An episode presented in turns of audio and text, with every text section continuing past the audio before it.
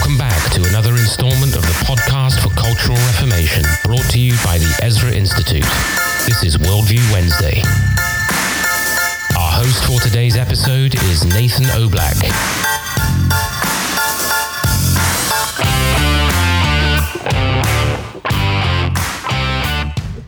This is a classic replay of the podcast for Cultural Reformation from the beginning of this season. This was originally recorded in September 2021. Uh, this summer, uh, myself, Joe Boot, Nathan Oblak have been distributed kind of around the world. We've been away from each other as well as away from our equipment. And we've also picked up many new listeners over the past year, so we thought that we'd showcase this episode once more so that some of you can hear it for the first time. Before we begin, let me also remind you that we have the Christianity and Culture Colloquium. That's coming up October 18th to 21st in Port Colborne, Ontario, on the shores of Lake Erie. And this is a four day residential program for Christians in all spheres of work and life. We're going to come together to learn about critical themes surrounding the Christian responsibility when it comes to how we participate in culture and how we shape culture to the glory of God. For more information on that training program, you can visit EzraInstitute.com and find out everything you need to know as well as register right there. Enjoy the show. Welcome back to the podcast for Cultural Reformation. I'm Nathan Oblak, and I'm joined here in the Knox Cellar, as usual, by Ryan Eras and Dr. Joe Boot.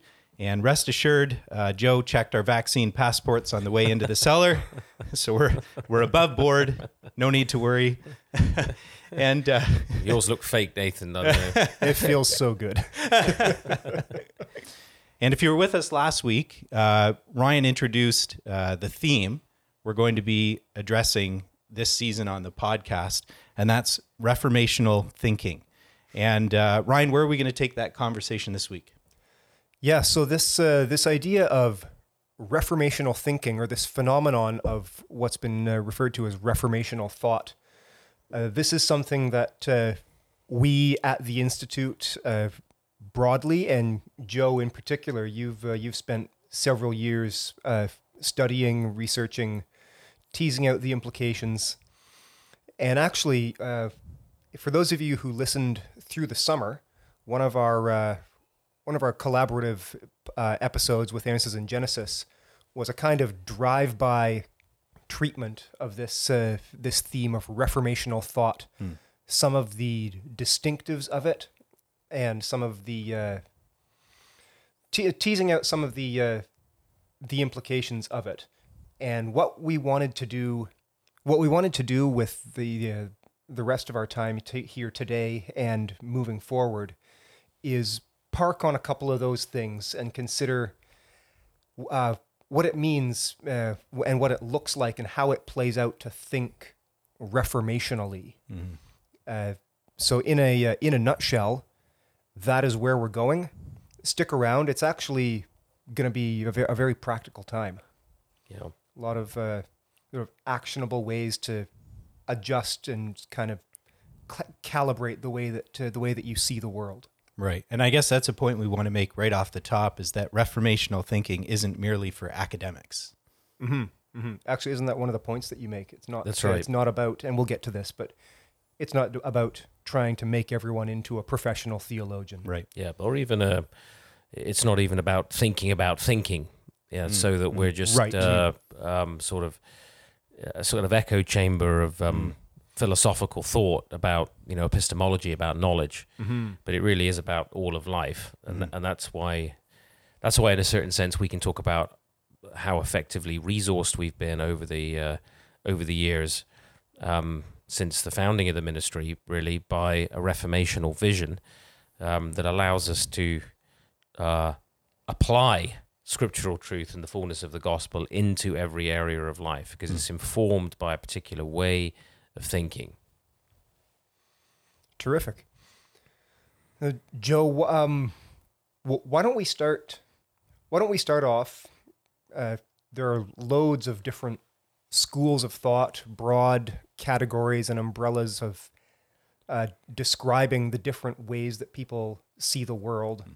Uh, rationalism, scientism, metaphysicism, uh, reformational thought. What uh, what is distinctive about it? Why don't we Why don't we start there? How does it distinguish itself from other ways of thinking about and viewing the world?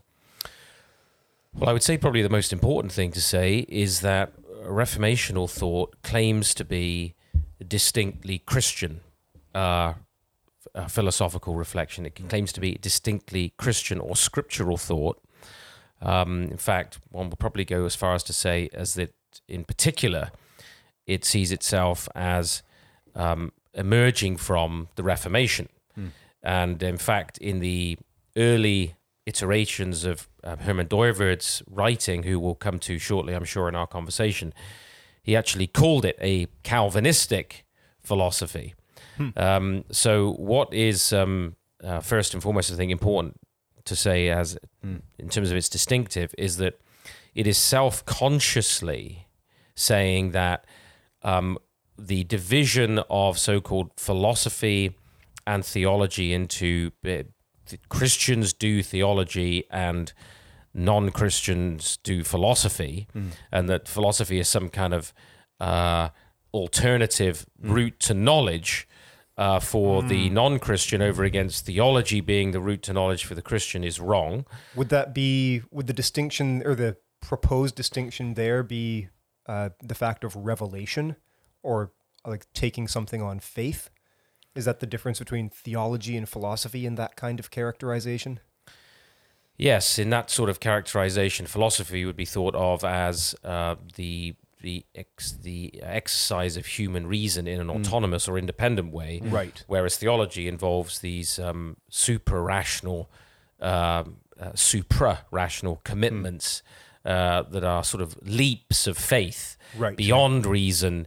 Uh, that's really the way it's been characterized in the in secular thought mm-hmm. in in the in the Western tradition. Now, of course, this is not to say that there haven't been Christians who have uh, attempted to d- develop a distinctly uh, Christian way of thinking uh, to and to actually look at some of the resources of philosophy mm. And seek to uh, take a, a, a, more Christian approach.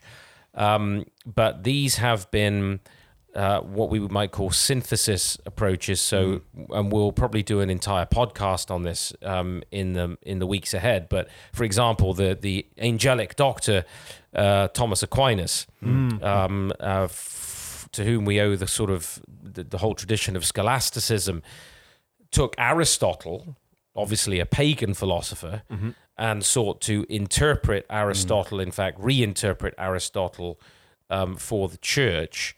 Um, and so the resources uh, that were going into so called Christian philosophical thinking um, were really pagan. And there was an attempt just to try and synthesize them with Christian doctrines.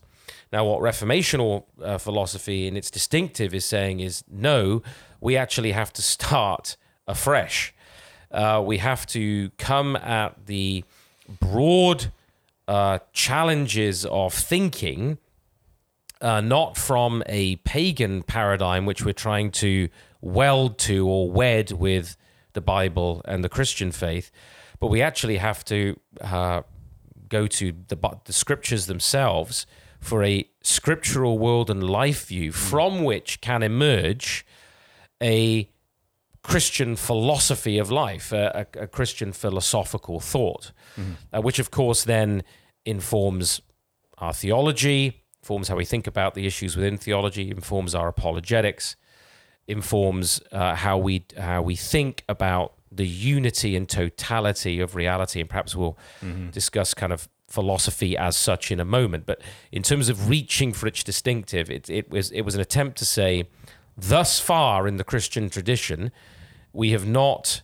adequately you know if we want to talk about the reformation which went back to the sources you know back mm-hmm. to the scripture right um, yeah. and that whole idea within you know always being in reform going back to something what the reformational tradition said was we have not sufficiently purged the mm. pagan philosophical ideas and in fact to some extent philosophical theology uh, from our from the idea of the Christian mind and of, of Christian thought. and we need to actually have a radical going to the root. That's what radix radical really means. We need to go to the root, and that root has to be Christ and His Word and a scriptural worldview, not how are we going to interpret Aristotle or Plato or mm-hmm. some other philosopher for the church so that we can cobble together some kind of a of a Christian philosophy. So you're saying before the Reformation, there were Christian thinkers that were attempting to develop a Christian philosophy, but uh, the reformers came along and really sharpened that effort and maybe jettisoned some of the um, some of the thinking that was brought in and synthesized. Yeah. Yeah. So we could say uh, if you go back to Augustine, you you kind of have the first efforts there um, of a truly brilliant and orthodox mind to wrestle free. Uh, Augustine spends a lot of his time trying to wrestle free from from um, Neoplatonism, from Manichaeanism. These are uh, um, philosophical trends that came down to him in his era. Manichaeanism was a kind of um, he- kind of a, a heresy influenced by Platonism, um, and he is trying to shake himself free of these assumptions that he'd uh, taken on, these these views that he'd taken on as an unbeliever, um, and tries to develop the notion of Christian teaching, uh, Christian thought, and a distinctly uh, scriptural way of thinking about these things. Perhaps best summed up in his uh, uh, his um, dictum. You know, I believe in order that I may understand. Um, So that believing precedes true understanding. Now, it is the case that that uh, that Augustine does sort of conflate uh, theology and, and and and philosophy. That's perhaps an, again another subject, and we don't want to try and cover too much in one session, lest people start switching us off in their car or in the kitchen right now, thinking, "What are these guys talking about?" Uh, so, but but certainly Augustine, and then Anselm, um, with his sort of his famous ontological argument about about God. Anselm, in a certain sense, brings tries to bring philosophical reflection and and prayer together as he's reaching for, struggling for a more consistently Christian way of understanding. And then the reformers, um, uh, most especially John Calvin, is it becomes increasingly self-conscious about the fact that um, Greek philosophy has has made its way deep into Roman Catholic theology, and he's trying to shake free from that. Not altogether successfully, one might add, um, but tries to shake free from it. But very quickly after the Reformation, some of Calvin's successors are, are picking up again a kind of rational theology um, and falling back on some of the old rationalistic um, and neo-pagan themes. Um, and so it's not really then, I would say, until Abraham Kuyper, um, perhaps Groen van Prinsterer in the Netherlands, and then Kuyper, where there's a where there's a real attempt to respond to the the, the modern uh, developments of modern theology, which of course some would say begin with Descartes. Sorry, modern philosophy, I mean, uh, with Descartes, and and then of course Immanuel Kant. And how do you begin to respond to these rationalistic trends that had become started to dominate the university, uh, dominate the intellectual class? And Descartes might be a good example, just to be helpful at this point. What what about? We don't have too much time to talk about Descartes, but what about his philosophy was fundamentally wrong, that that started that trend. Well, uh, it's interesting that um, I think it was Pascal who said he, he couldn't forgive Descartes because he built his entire philosophy without the Lord Jesus Christ. And that was something that Pascal, um, and again, he's worthy of a mention here because I would place him within this broadly Augustinian tradition Right. of um, uh, his famous um, reflections or thoughts, Pensées, uh, where he, really just a brilliant, brilliant reflections on the nature of the human thought, um, the influence of the heart, the influence of habit. He, he understood that the issues were much broader than some sort of mathematical deconstruction of reality Right. breaking reality. The rationalist trend was to try and break down reality into its sort of most basic parts, uh, and then try and build it all up again in terms of um, the rational mind. Um, so Descartes famously, you know, cogito ergo sum, I think, therefore I am. Well, what's the ultimate starting point for Descartes there? Now, Descartes was a Christian. He, he was a Catholic Christian. He certainly didn't mean to be kicking off some sort of uh, philosophical rebellion against God, but he was trying to put human thought on some sort of indubitable, undoubtable foundation. But his starting point was the self and the thinking ego. And that's really what I mean by saying what the philosophers mean when they say that Descartes um, uh, sort of kicks off modern philosophy. It's no longer God that's the primary referent. It's now what, in terms of when I reflect on myself uh, and my own thought, do I not doubt, and how do I build from there, from this sort of un, undoubted or indubitable starting point, a, a structure, a rational structure for reality, um, uh, and this sort of scientific ideal that so dominated the uh, the the rationalist era. Um, so you can see how in many respects anti-Christian that is, It- even though there was no deliberate attempt on his part to be anti-Christian. It's anti-Christian uh, in its orientation because the starting point to, to reflect on creation. I mean, and of course, John Calvin famously in Book One understands that and talks about the fact that the knowledge of oneself is bound to the knowledge of God and to God's self revelation. So the notion that you could sort of have some sort of neutral, uh, rational, philosophical starting point in thought itself. Um, that uh, can that will sometimes give you give you some kind of um, uh, absolute logical clarity uh, to reach um, undoubtable, indubitable conclusions. Um, this was the big mistake of the of the the rationalists to, to place human reason really on the on the throne um, of uh, uh, of all thought. And of course, when we talk about logic or analysis, analysis in the original meaning of the Greek word actually to analyze means to loosen or to or to pull apart. And so, um, it's it, the analysis is about breaking things down into certain constituents and then tr- uh, from their basic from their original unity to try and understand them better. So there's nothing wrong with analysis but uh, analysis in and of itself logical the, the, the laws of logic or rules of logic as we ref- think about them and talk about them um, don't give you they don't supply you with knowledge or premises to begin your arguments. They are just rules for how an argument must proceed. So your um uh, was it uh, I think it was I think it was Popper actually um, who who pointed out that um, I, I'm quoting now he says all arguments must proceed from assumptions. This is Karl Popper. Since all arguments must proceed from assumptions it is plainly impossible to demand that all assumptions should be based on argument right you, you can't have an infinite regress there uh, so all arguments are based on assumptions. Logic doesn't give you those foundations, it just tells you how to work on them. So it can cut in a number of different directions, if you will, depending on what your basic assumptions are. So this is where uh, the reformational distinctive comes in as we circle back to, to, to Ryan's original question is how do we build a total way of thinking mm-hmm.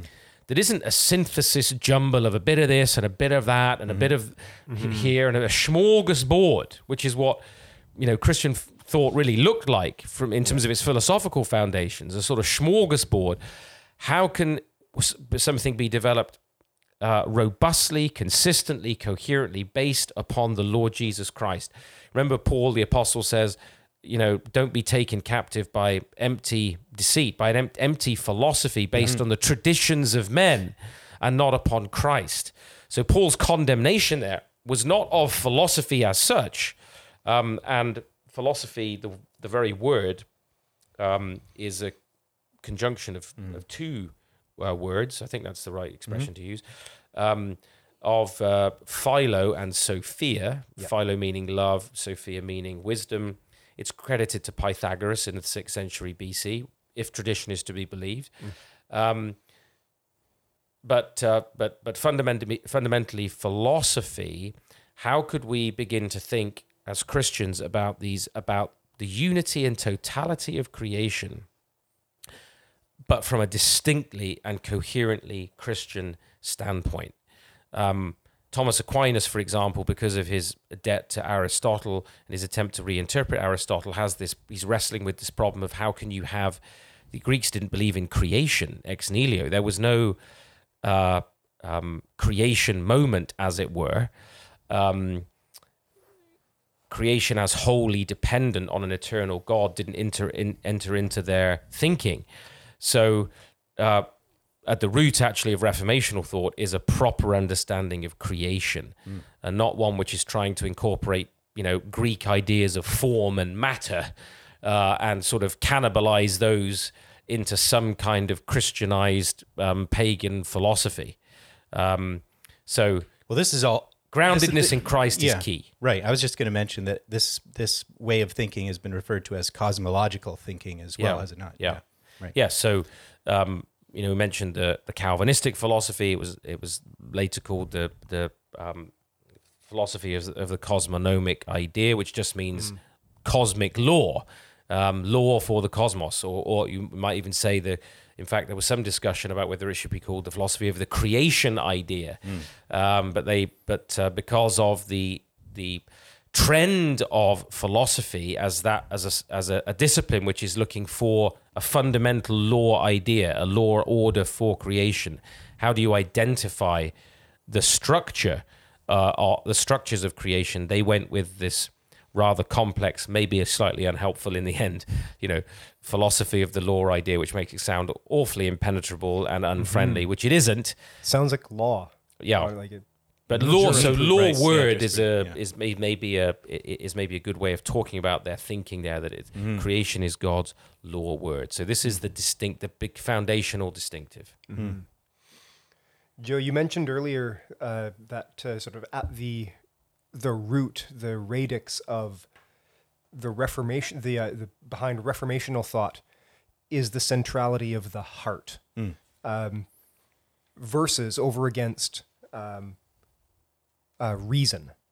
Can you, uh, you, we've we've gone through Descartes, but can you just uh, describe the like the distinction be- between uh, those two centers? What is that? Mm. Mm-hmm what do those two different starting points uh, get us? Yeah. So uh, maybe this is a good moment to to talk briefly about Herman Dooyeweerd and how he understood mm. that. It's always a good moment. Uh, so so that uh, uh, we can you know hopefully shed shed a little bit of light on it. So. Uh, so Her- Herman Dooyeweerd, and let's sort of situate him as a, a, a, um, a mid 20th century uh, philosopher mm-hmm. um, who was um, actually a, a, legal philosopher, really, initially, um, and was within the, uh, he's from the Netherlands, and it was within this Kuyperian tradition the, the, of, of, Abraham Kuyper, or Father Abraham, as we sometimes like to call him. Right. Uh, who had really begun to help Christians think through uh, their faith not just as a set of doctrines concerning church order and um, a sort of renovation of Christian doctrine, but actually as a life system, as a as a world and life view. That the, the scriptures don't just give us a, a, a church order, and the Reformation, he says, wasn't simply about a new church order. It was about helping furnishing us with a total world and life view rooted in Christ and in the gospel. And um, uh, he famously, and we'll come to this another week, uh, introduced this idea, or at least began to give real shape to the, the idea of sphere sovereignty in mm. thinking about human uh, institutions, um, social relationships, and structures within society. And so, um, so Herman Dooyeweerd was within that tradition, and um, he began to uh, seek to uh, develop um, in his study of philosophy a distinctly Christian way of, of thinking, and he did so alongside his brother-in-law Dirk Vollenhoven, who is uh, often um, not mentioned even even among those who are familiar with the Reformational tradition. Now, what's interesting is that um, himself said that his sort of aha moment, his eureka moment, if you will, was when he was reading uh, at the time, I think what were unpublished devotional papers of um, Abraham Kuyper's, uh, and I think he was in when he was reading these, he was in Kuyper's old office, um, uh, on the, the the person and work of the Holy Spirit, and which is to me very very interesting. Uh, in and of itself, that he was, and he and he said that he, as he was reading them, he sensed a very different atmosphere to Kuyper's more formal work, more formal philosophical work, more formal theological work. That he sensed this kind of entirely different atmosphere in his the reading of Kuyper's thoughts on the work of the Holy Spirit.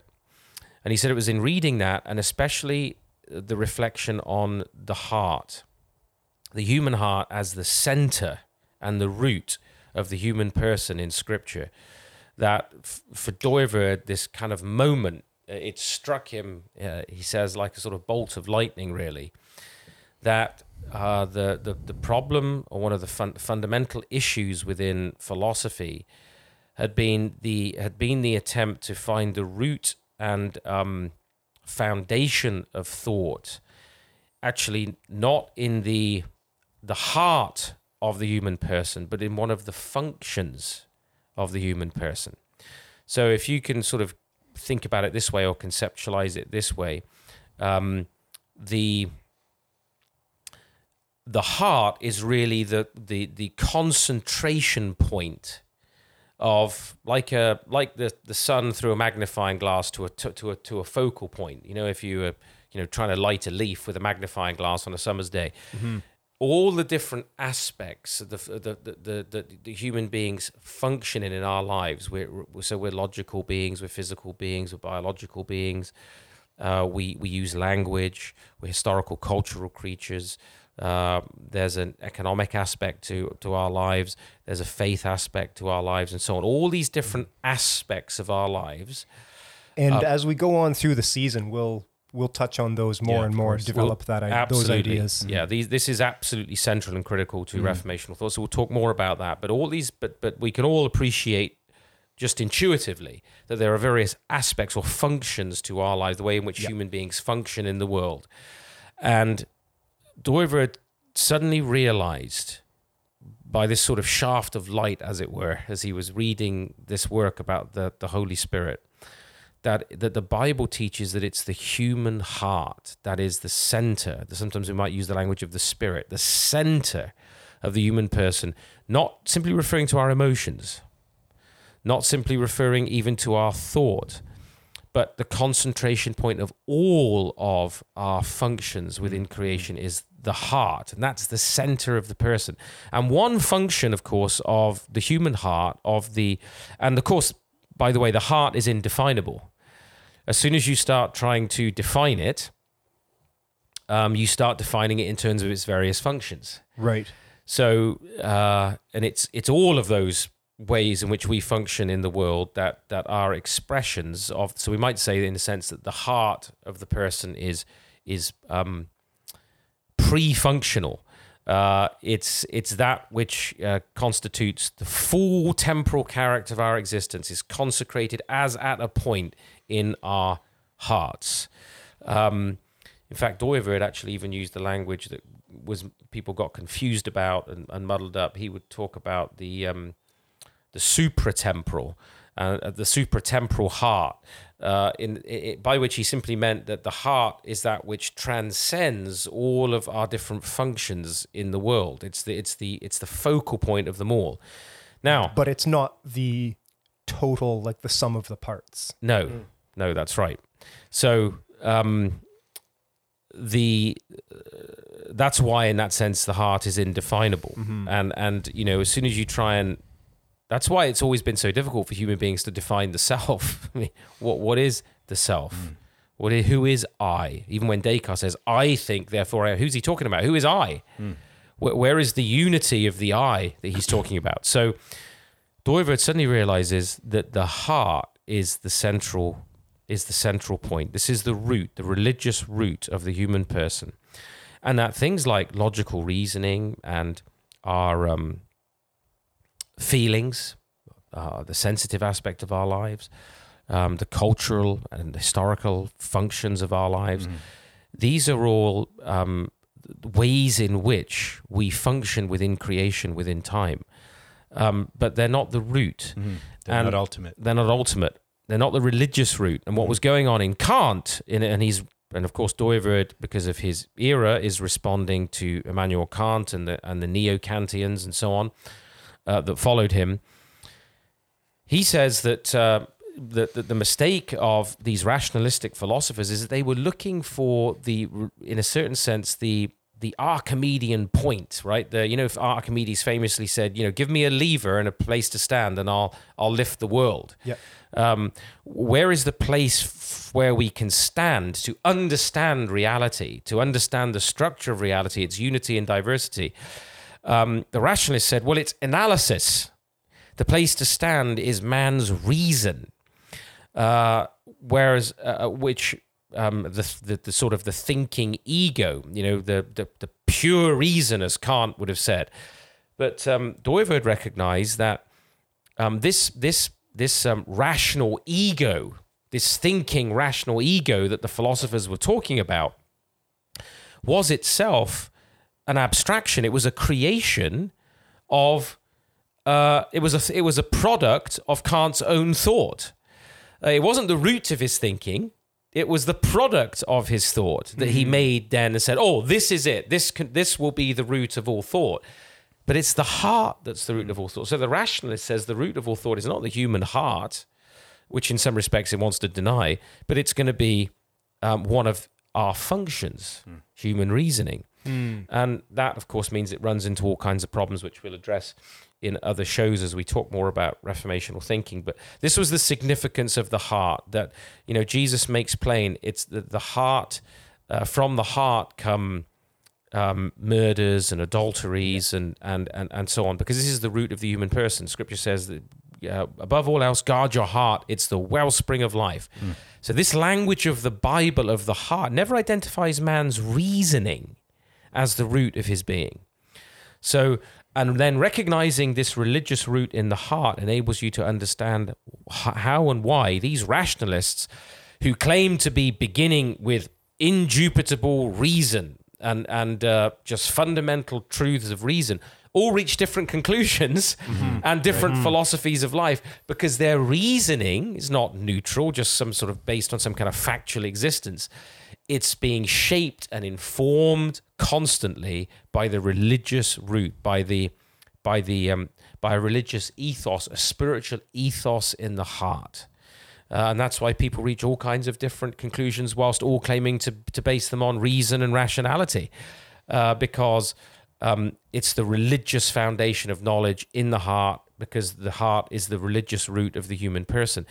That's what switched Dooyeweerd on to give a, a basically a cornerstone, a foundation stone to reformational thinking that we must begin with a biblical understanding of the heart. Um, and it's the Holy Spirit who, of course, works on our heart, regenerates our heart, Right. so that we can believe rightly, Yeah, of course. so that our faith can be rooted in the Lord Jesus Christ. Yeah, so it ought to make sense to Christians that a heart of stone that has been turned into a heart of flesh will think in a distinct way in in every area of life. Right. Uh, Well, go ahead. That's that's interesting because um, uh, let me, you know, if given as we've talked a little bit about Dooyeweerd, why don't you, why don't we just quote him for a second? Mm-hmm. What he says about this when he talks about um, the Word of God, the Scriptures as they are uh, addressed as a spiritual power, if you will, addressed to the heart itself in the center of our existence. So now he's saying it's not not just addressed the word of God not simply as a as a text that we're analyzing for some you know um, exegetical exercise, uh, not simply as a cultural product. Here's the Bible. How did it get assembled? Um, or even as a as a as a an aspect of simply our, our the practice of our faith, some sort of pistical aspect of our life where we're confessing the Heidelberg Confession or Right. some other confession, but how the Word of God addresses itself to the heart by the Spirit. He says, in this central confrontation with the Word of God, man has nothing to give, but only needs to listen and to receive. God does not speak to theologians, philosophers, and scientists, but to sinners, lost in themselves and made into his children through the operation of the Holy Spirit in their hearts.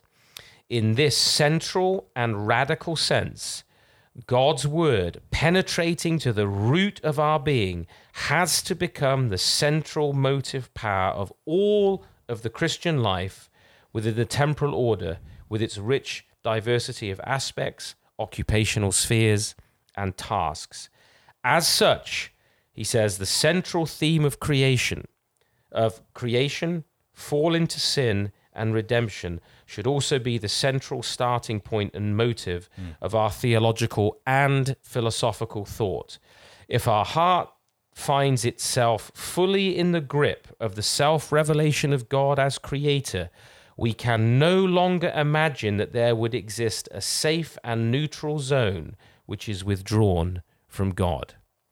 So you see the significance of that for all of life. If the heart is the root of all these other aspects, if our heart's transformed by the Holy Spirit mm-hmm. in terms of a, a, an understanding of our creation, our fall into sin, our redemption in Jesus Christ, and the consummation of all things in the Lord Jesus, we can talk about more broadly the kingdom of God. If our heart's in the grip of that, then we couldn't imagine that there is a safe neutral zone anywhere mm. that's withdrawn from right. God. Mm-hmm. Mm-hmm. And that's why we as an institute talk so much about every sphere of life. we do, don't we? and education and politics and yeah. law and uh, mm. um, uh, sports and entertainment and, and, and economics and any and every other sphere of life because they are governed by a religious motive mm. rooted in the heart. It's that radical regeneration of the heart. That was the key to the starting point of a truly radical Christian philosophy. Mm-hmm. Uh, because it's rooted in the, the regeneration of the heart and recognizing the heart as the religious root of our being, not our reason. Um, as though you know reason's as good as far as it goes. Uh, it's not fallen. Um, this was the, the trap that many of the scholastics fell into. They just thought, well, reasoning is fine. Yeah. Uh, you know, the rational soul, uh, the rational ego, it's all good, but it needs, but it can't bring us to redemption. For that, we need uh, the addition of grace. Mm-hmm. Mm-hmm. No, the, the for a truly Christian philosophy, no, the, the, the, our thinking, our analyzing is radically depraved and fallen mm. because of the condition of our heart, which is the religious root of our being. Yeah. Yeah. And that, uh, I think it's important. We've said it a couple of times that like radically depraved. That's that's not just some adjective to mean very. That uh, that's fundamentally, yeah. fundamentally in every area. Right? Um, yes, and this uh, this uh, this notion of the heart. This is this is foundational to answer. I'm just thinking about kind of how how this uh, how this plays out. How does this affect the way that I see the world because this this provides a foundation to answer the question what is a human being mm-hmm. mm. and from there you can you know that's going to have an immediate and consequent influence on you know how do I relate to my neighbor how do I choose how to educate my kids how right. do I choose how yeah. to vote like mm-hmm. all of these immediate things flow from and or, or rest on that yeah. bedrock foundational mm, assumption. absolutely are we uh, are we creatures made in the image of God, wholly dependent on Him, functioning within a, a, a world that is governed by the law word of God, um, so that we're we're related um, inescapably in terms of meaning to every aspect of our life and experience, mm. or um, are we in fact to be identified with some aspect mm. of creation I- I- itself. Um, one of the functions of creation. So frequently we're identified with the, the biological. We're just biological, biochemical machines. Mm. Some, you know, uh, some philosophies have simply identified us with reason, rationalism. Mm-hmm. Some with matter and energy, materialism. Um, some with history. We're just uh, we, we, are just caught up in a cyclical flux of historical eventuation. Mm-hmm. Um, or economic beings. Historicism. Karl Marx. And Karl Marx mm-hmm. in the economic, so that we are you can account for reality and human behavior and mm-hmm. the human person even and the human family purely in terms of economic forces. Mm-hmm. So pretty much every false philosophy begins with a false understanding of the human person. And if you don't have this r- radical creational foundation that we're, you know, God's image bearers, wholly dependent on Him. Remember at the beginning um, uh, of Scripture in the book of Genesis, there is this "Let there be, let there be," and there was, and uh, God said, "Let us make man," and uh, every word of God, it's important to remember in this way of thinking, is a law word. So when God says, let there be, uh, there is both a command involved in that. Um, so the, the command of God calls things into being. Then there is an, the, the, the, the, the reality of then the response of creation to that command to be and to continue to be. And that's where there is promise involved. So when God says, let there be, that's his law word, which involves not only the coming into being of those that thing, uh, but also its continuance, the promise of its continuance. Hence, this idea within Reformational thought of creation as God's law word. Um, and the the radical character of the human person is in that we are unlike in in, in a degree to which other asp- other creatures cannot respond. All creatures respond to the word of God in some way, but human beings uniquely have a response ability, a peculiar kind of response ability to the word of God, uh, to be a kingly priesthood within creation. Um, and that uh, we are God's image bearers. We are called to reflect the will and purpose of God back to all of creation, and we're made for personal relationship with Him in a way no other aspect of creation is. So until we get that right, Ryan, as you've said, there is no getting right the rest of our philosophy of life mm-hmm. unless it's rooted mm-hmm. there in the promised command of God to be, and that we are His image bearers made to serve Him, which is which is foundational to. And let's make this point really clear the ultimate goal of all of this and of this discussion as we take it forward over the next few weeks is mm. is in the application. Uh, mm. It's in the fact that we are called, we have a responsibility doing clear philosophical reflection, cultural apologetics, like the Institute does, is part of our response. It's part of our obedient response to God's promised command and to his command that we should rule and subdue and be his vicegerents bear his image. So part of our task is to is to be responding in every area of life to the word of God. And as we begin to think rightly, then we begin to apply right. correctly mm-hmm. in these different areas of life. That's why it's so important. It's not some sort of dull sidebar or that's only for those people who are oriented that way. No, if we want to have a Christian way of life, Christian action, we need a Christian mind. Mm-hmm. We need to think Christianly, as we often say. Mm-hmm. And that's why this aspect of our response to the Lord, we talked a bit, um, I think, last week in our previous podcast about uh, Christian cultural apologetics, a true Christian philosophy of life being an aspect of prophecy, a kind of mm-hmm. prophecy. Let me um, let me just quote Evan Runner on that. Uh, as we think about the philosophical task, he says, as Christians engaged in our philosophical task, we are to go on the offensive to extend God's prophecy to the ends of the earth, to all the nations of the world, and in pushing outward, always putting to the test the spirits that are at work everywhere in the world, confident that He who is in us, and who by His Spirit binds us together in the bonds of love, is greater than He that is in the world. Mm and that our Lord's intention is, as he has told us, the establishment of his supremacy over all his creation and the fulfillment of his creation design. End quote. Hmm. So that that's really what we're talking about when we talk about reformational thought, not some abstract, dull, heady, irrelevant to the to life and the world exercise, but this extension of Christ's supremacy over all his creation to fulfill the creation design. And if we're going to know the creation re- design, we need to think Christianly in terms mm-hmm. of a philosophy that's governed and shaped and controlled by the Word of God and a, and a distinctly Christian worldview. Great.